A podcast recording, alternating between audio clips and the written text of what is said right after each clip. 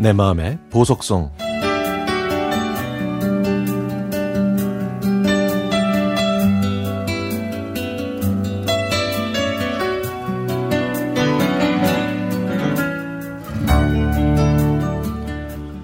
몇 년 전에 대학에 들어간 손자는 가끔씩 연락도 없이 저희 집에 왔습니다.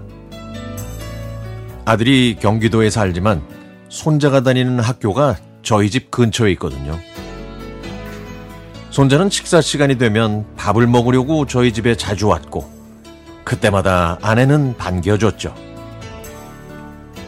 손자는 아빠가 그러는데요. 할머니가 해주신 밥이랑 반찬이 세상에서 제일 맛있다 그랬어요. 근데요, 엄마한테는 말하지 말랬어요. 라며 애교를 떱니다. 손자의 말에 아내는 굴비를 굽고 고기도 볶아서 한 상 가득 차려냅니다. 사내 녀석들이 별로 말도 없고 뚱하다지만 우리 손자는 제잘제잘 말도 많고 잘 웃어서 예쁘네요. 어느 날은요, 술을 너무 많이 마셨다면서 늦은 시간에 와서는 할아버지, 아빠한테는 제가 몸이 안 좋아서 그냥 일찍 잤다고 말씀해 주세요. 저기 늦게까지 술 마시다가 여기 왔다고 그러면 저 무적이 혼나요. 라고 부탁하더군요. 그래서 알겠다고 하면서 아들한테 전화했습니다. 야, 애가 많이 아픈가 보다. 어? 이거 저못 가겠어. 오늘은 여기서 재우고 내일 보내마. 아, 그래요? 병났대요? 아유, 술병이죠? 아이고, 어떻게 알았냐?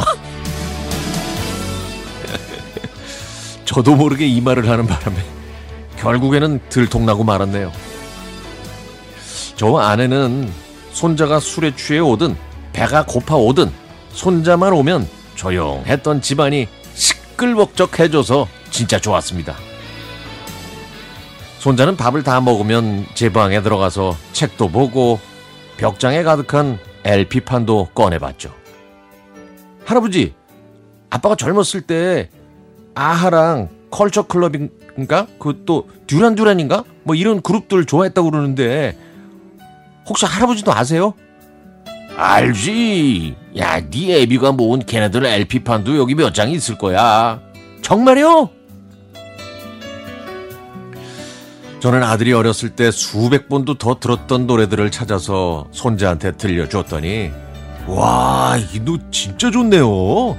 라고 하면서 자기 휴대폰에서 그 곡들을 찾더군요. 다음에는 그보다 더 오래된 노래를 듣고 검색해 가면서 한참을 놀다가 돌아갔죠. 그 다음에도 가끔씩 오면 LP판 표지를 구경하고 노래도 듣고 공부도 하면서 이런저런 얘기를 하다가 집에 돌아갔습니다. 그리고 손자가 작년 5월에 입대할 때 저에게 이런 말을 하더군요. 할아버지 할머니 휴가 자주 준다니까 걱정 마세요. 제가 휴가 나오면 꼭 찾아뵐게요. 그때는요 할아버지랑 옛날 팝송 들으면서 계속해서 많이 들으면서 얘기해요. 그렇게 입대한 손자는 코로나 때문에 딱 두 번 휴가를 나왔지만 첫 휴가 때는 밖에서 식사만 했고 두 번째 휴가 때는 4인 이상 금지 때문에 얼굴도 보지 못했습니다. 그런데 며칠 전에 손자한테서 전화가 왔네요.